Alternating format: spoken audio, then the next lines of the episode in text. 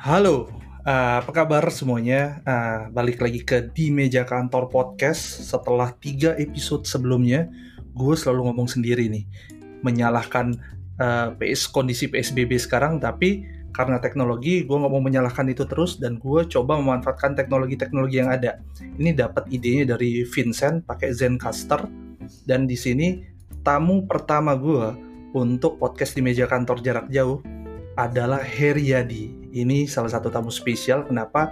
Karena Mas Harry ini bisa dibilang salah satu mentor gue. Waktu gue di Microsoft, beliau adalah orang yang termasuk paling banyak gue tanya-tanya.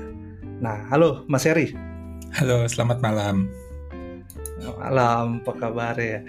Kabar Mas Harry ini lagi lagi banyak eh, dapat hobi baru, which is dia lagi modif works, workspace-nya dia ini.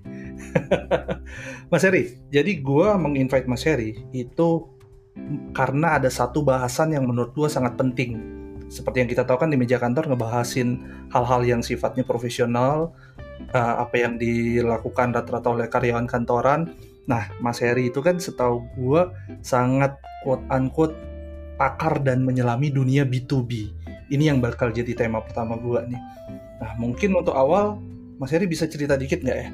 Lebih ke karir mungkin ke belakang awal karir sampai pada akhirnya ada di posisi sekarang? Uh, Oke, okay. kalau dibilang menyelami B2B juga sebenarnya 10 tahun terakhir. Kalau ada bahasan soal orang generalis sama spesialis, mungkin sih yang disebut orang generalis.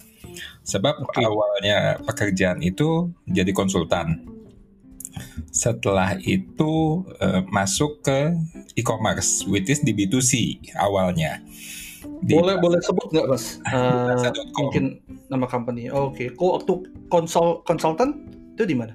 Waktu konsultan uh, ada di beberapa. Uh, te yang terakhir itu di The Random Group dari konsult uh, konsultan bilangnya apa ya konsultan politik actually. Jadi saya menjadi konsultannya salah satu kandidat calon presiden di 2009.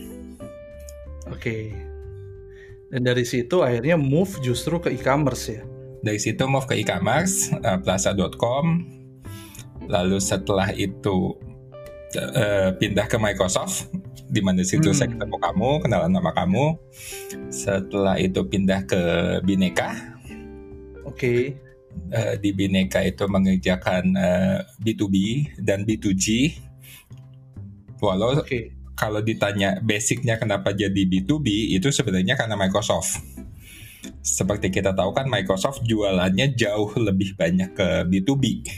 Yeah. gitu loh ke enterprise company ke perusahaan-perusahaan daripada retailnya. Nah, terus setelah sorry, eh waktu iya. di waktu di Plaza berarti Mas Heri itu sebenarnya belum masuk ke area B2B ya? Waktu di Plaza belum masuk ke area B2B dan saya orang IT. Oke. Okay. Gitu. Di Microsoft pindah jadi orang marketing. Jadi product manager marketing.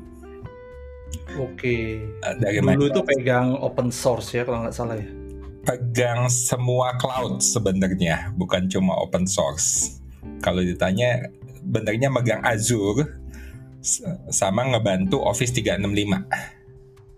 Hmm, oke. Okay. Berarti uh, dari waktu zaman di Plaza jadi orang teknis dan masuk ke Microsoft pada akhirnya justru diassign sebagai orang bisnis, orang marketing itu memang karena ada kejadian apa ya? Apakah misalnya uh, let's say one of the leader di Microsoft memang kenal dan lihat Mas Heri memang punya bakat ke sana atau gimana? Waduh, kalau itu kayaknya mesti nanya ke orang Microsoft yang nge-hire saya ya. Cuma cerita awalnya begini. Waktu itu Plaza uh, diskusi dengan Microsoft untuk melakukan kerjasama. Uh, jadi kalau tahu Plaza MSN, MSN itu situs beritanya Microsoft. Waktu itu kerjasama dengan Plaza.com Nah, ketika negosiasi antara uh, Microsoft dengan Plaza, dari pihak Plasanya saya ikut terlibat, gitu. Oke. Okay. uh, karena terlibat kan jadi lumayan lumayan banyak diskusi ya sama orang Microsoft tidak cuma ketika official kadang-kadang juga unofficial makan makan siang bareng ngopi bareng gitu nah di salah satu makan siang bareng itu sempat ditanya kamu kalau pindah ke Microsoft ngejain ini eh, bisa apa enggak gitu ya buat saya sih ditawarin tantangan sih eh, dan waktu itu mungkin saya juga yang salah ngerti ya. Sebab so, waktu itu ditanyanya emang eh, soal cloud. Jadi saya nangkapnya oh oke okay, cloud gue tahu lah gitu. Nggak nggak tahu juga bahwa posisi itu sebenarnya posisi marketing gitu loh. Oke. Okay. ya udah jadi setelah negosiasinya selesai Plaza sama Microsoft uh, sudah sampai kata sepakat untuk kerjasama, barulah saya diproses untuk masuk ke Microsoft. Microsoft ya. Iya. Dan dan uniknya, correct me if I'm wrong, waktu pindah ke Bineka justru condong ke sales bahkan ya. Iya, waktu pindah ke Bineka condong ke sales. Uh, jadi kalau kamu Eh, terima kasih tadi saya dianggap mentornya kamu. Saya punya seorang mentor yang namanya Andi Budiman. Oke, Pak Andi ya. Iya, nah Pak Andi ini kebetulan invest di Bineka. Jadi dia hmm. yang minta saya join ke sana. Soal Pak Andi ini, ini juga sebenarnya ada cerita lucu sih. Gimana itu? Andi itu bos saya di Plaza. Itu. oh iya iya. Lalu iya ketika saya pindah ke Microsoft, sejujurnya dia sangat mempertanyakan, kenapa kamu udah, udah di startup, banyak startup lagi booming yang mau hire jasa kamu, kamu malah pindah ke perusahaan yang quote unquote sudah establish old system gitu. Yang ya kalau dibilang waktu itu dianggapnya malah pamornya lagi sedang menurun kan gitu loh. Mm -hmm. Orang maunya semua yang hype kerja di startup, kamu malah pindah ke kerjaan yang quote unquote boring lah. ya, yes, uh, jawaban saya adalah Pak, saat ini kan semua startup masih kecil gitu loh. Belum ya belum kayak sekarang, belum ada startup yang pegawainya ribuan lah. Gitu loh startup pegawainya 50 100 juga udah udah banyak saat itu gitu. Nah, nanti ketika startup startup ini membesar pasti ada masanya bahwa mereka butuh kemampuan uh, manajemen yang beda.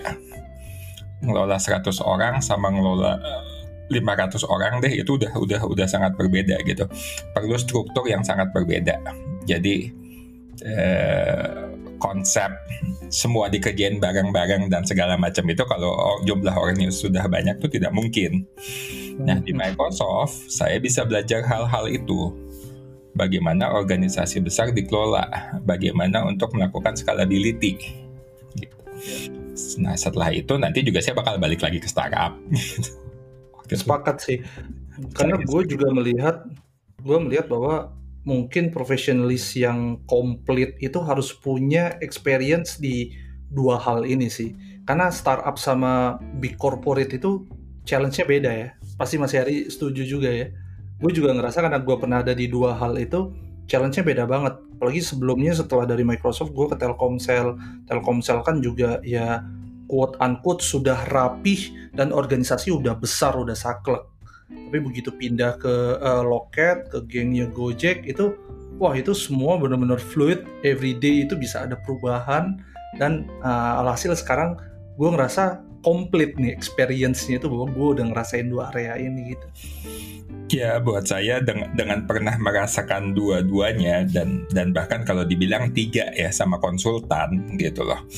Uh, sudut pandang saya jadi lebih luas gitu. Kalau kita cuma nyobain satu hal, akhirnya sudut pandang kita tuh dari satu sisi gitu. Kalau mau ngomongin, kalau mau ngomongin, kita mesti bisa lihat dari 360 atau salah satu uh, mentor saya yang lain bilangnya kita mesti bisa lihat dari helicopter view.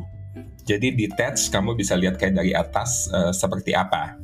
Nah, karena pernah mencoba dari berbagai sisi ini, buat saya jadi jauh lebih gampang untuk melakukan itu. Setuju, setuju. Nah, setelah dari Bineka kan, uh, Mas Heri move to uh, Blibli as a executive vice president untuk enterprise lah ya. Nah, ini kan sudah makin memperkuat label Mas Heri sebagai orang B2B nih. Nah, ini pengen aku ulik sebagai uh, tema utama hari ini sebenarnya bisa Mas Heri ceritain nggak sih B2B ini barang seperti apa sih? Kondisi atau company seperti apa yang dibilang fokus ke B2B? Karena ini pendengar podcast kan juga banyak dari junior juga, mungkin mereka butuh tahu gitu. Okay. Background industri B2B ini seperti apa ya? Uh, saya klik up dulu ya. Saya jadi eksekutif vice presidennya bisa dianggap baru tahun ini. Jadi okay. ketika saya mulai di Bineka uh, Juli tahun lalu itu sebagai konsultan. Terus ya kayak semua orang lain lah bikin startup sama teman-teman gitu. Ya. Uh, tapi ya event startupnya uh, dan ada beberapa investment saya semuanya memang akhirnya di B2B gitu. Jadi saya ada perusahaan untuk printing, printera itu uh, printing B2B. Kalau yang saya deep uh, involve lumayan banyak kayak di Job to Go itu juga bisnisnya B2B. Oke. Okay. Nah, terus kalau dibilang uh, dibilang definisi detail industri B2B itu the most simple thing bilangnya adalah kita jualannya ke perusahaan bukan ke end customer ya? Iya, bukan ke end customer gitu. Uh, tapi kalau definisi lengkapnya ya uh, perdagangan antara perusahaan dengan perusahaan yang lain. Mungkin lebih lebih seperti itu ya. Oke, berarti itu juga uh, mendefine jelas perbedaan industri B2B dan B2C ya. Nah, ya, ini aku ada pertanyaan lanjutan nih ini pertanyaan cukup uh, cukup sering muncul ketika anak-anak itu lagi mendesain karir pet mereka. Jadi ada nanti atasan mereka, eh, atasan mereka atau senior mereka bilang, lu kalau mau cari duit itu masuk industri B2B karena semua perputaran uang ada di sana. Tapi kalau lo mau mencari challenge, mencari quote unquote misalnya kayak hmm, kompetisi yang seru segala macam, itu lo harus jadi orang consumer, lo jadi B2C gitu. Nah, kalau Mas Eri ngeliat gimana itu statement itu? Uh, statement itu cukup benar, tapi saya jelaskan dulu deh perbedaan industri B2B dengan B2C secara point to point, ya. ya. Kalau di B2C, pembelinya itu satu orang. Yang melakukan decision itu satu orang. Yang mau pakai barang, dia yang make decision. Sementara kalau di B2B, Eh, ketika pembelian barang itu dilakukan, ada satu unit atau simpelnya beberapa orang yang uh, melakukan keputusan untuk pembelian barang itu. Jadi kalau yang mau dideketin, yang dibilang dideketinnya bukan satu orang gitu. Lalu di B2C ordernya biasanya jumlahnya kecil, satu mungkin banyak. Kalau mau dia beli banyak, 5, 10 deh paling banyak. Sementara kalau di B2B order jumlahnya 100 ribuan itu biasa gitu. Oke. Okay. Kalau di B2C apalagi kalau di commerce B2C harga yang dipajang ya udah pasti dibayar. Gitu. Kalau setuju dengan harganya ya langsung beli, tidak ada tawar-menawar. Kalau di B2B itu banyak faktor. Dari tadi seperti jumlah yang dibeli, dibelinya 1, 10, 100 ribu, harganya bakal beda Terus uh, karena di B2B basically yang beli pakai utang bisa tujuh hari, 14 hari, 30 hari, bahkan bisa baru dibayar 90 hari. Setiap customer itu punya harga yang berbeda. Hmm. Terus kalau di B2C biasanya barangnya sudah ready. Ketika dibeli barangnya langsung dikirim. Di B2B itu karena jumlahnya besar, jadi biasa bahwa barangnya mungkin dikirimnya baru minggu depan, dijadwalkan minggu depan atau bahkan bisa sampai 2-3 bulan lagi. Gitu. Hmm, di B2C orang kalau beli satu barang sekali, dua kali deh atau kayak beli handphone misalnya. Kalau orang B2C kan ganti handphone mungkin uh, satu tahun satu kali deh, yang paling sering aja satu tahun satu kali gitu. Sementara kalau di B2B misalnya beli handphone kantornya menyediakan handphone buat pegawainya, itu bisa beli rutin 10 setiap bulan. Karena ada uh, karyawan baru gitu-gitu ya. Karena ada karyawan baru gitu. Uh, masih masih banyak yang lainnya lah cuma ya itu simpelnya oh mungkin ini saya tambahin dua lagi deh kalau B2C barang yang dibelinya kita bisa bilangnya barang consumer good Sementara kalau di B2B yang paling banyak itu sebenarnya barang-barang untuk produksi. Hmm, gitu loh, okay. bahan mentah atau barang jadi yang dipakai buat buat uh, produksi lagi.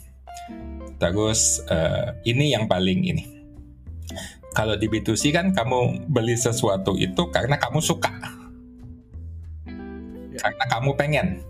Sementara kalau di B2B faktor suka dan pengen itu tidak ada barang itu dibeli karena bagian dari pekerjaan kamu adalah untuk membeli barang itu. Hmm. So kalau misalnya ada trans ada transaksi antar dua quote unquote company gede di mana salah satu company-nya itu ngebeli tujuannya resell, let's say resellnya jadi ke end consumer itu terhitung B2B juga transaksi itu ya? Iya, jadi kalau itu dibilangnya kadang B2B2C. Hmm, gitu. Oke. Okay jadi kan uh, bagaimanapun perusahaan yang membeli itu kan mau ada untung ya. ya. gitu. Jadi ya eh, dengan dia membeli jumlah banyak terus dijual eceran dia bisa mengambil selisih diskonnya. Salah satu contohnya ya. Gitu. Kalau B2G itu berarti hitungannya sebenarnya B2B juga ya Mas. Bedanya company di sini adalah uh, pemerintah gitu ya. Iya, jadi B2B sama B2G itu secara bisnis sama lah. Um, satu bedanya ya mungkin end customer-nya pemerintah. Kedua yang berbeda itu kalau dilihat dari sisi perusahaan administrasi sama pajaknya. Itu aja sih hmm. bedanya. Oke. Nah, pertanyaan selanjutnya dari gue itu Mas, uh, setiap gue ketemu orang-orang B2B, rata-rata orang itu adalah sales. Oh. Ini apalagi yang udah eh, yang dapat spotlight spotlight lah. Ini kayak expert expert B2B waktu gue gali mereka itu adalah sales. Sebenarnya di sebuah industri B2B yang jadi superstar itu apakah memang selalu sales karena itulah yang ter-highlight? Atau sebenarnya di belakangnya secara structure itu banyak expert-expert lain yang ada di quote unquote uh, struktur organisasi B2B Oh ya, jadi kan uh, tadi mungkin uh, kelewat ngejelasinnya. Ketika kamu nanya bahwa di B2B itu uh, kalau mau nyari uang, basically kalau mau cari challenge di B2C kan. Ya, ya, karena di B2B itu tadi pembeliannya sangat-sangat besar. Jadi orang-orang sales yang berhasil di B2B itu kesannya jadi kelihatan dan superstar. Walau hmm. sementara ya orang-orang sales itu terlihat karena memang mereka yang keluar untuk ketemu customer. Tapi secara organisasi sendiri itu faktornya tetap tetap banyak seperti juga di B2C gitu. Kalau di B2C malah mungkin yang terlihatnya bukan orang sales ya, orang marketing. Kalau di yeah. B2C yang lebih sering terlihat gitu.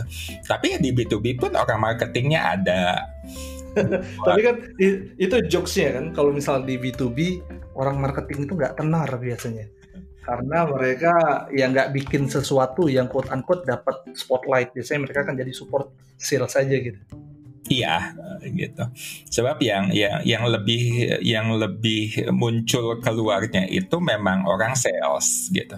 Marketing yang dilakukan oleh orang B2B karena targetnya sangat spesifik, Uh, jadi tidak tidak gebiar kayak B2C lah kalau dibilang. Iya. Tapi kalau di luar orang sales itu kan tetap butuh orang produk dan karena produknya jauh lebih banyak jenisnya, uh, spesifikasinya dan segala macam orang produk B2B itu jauh jauh lebih penting sebenarnya kalau mau ngomongin gitu. Hmm. Sebab dia butuh butuh deep technical skill untuk barang-barang yang dia pegang. Simpelnya, apalagi ketika kita udah ngomong material, mesin. Seperti itu. Lalu di luar itu ya tetap kita butuh orang operation untuk nganterin barangnya. Seperti tadi kalau ngomongin delivery gitu. Kalau B2C satu barang ya udah kirim aja. Sementara kan kalau di B2B setiap jenis barang yang dikirim itu penanganannya bisa sangat berbeda.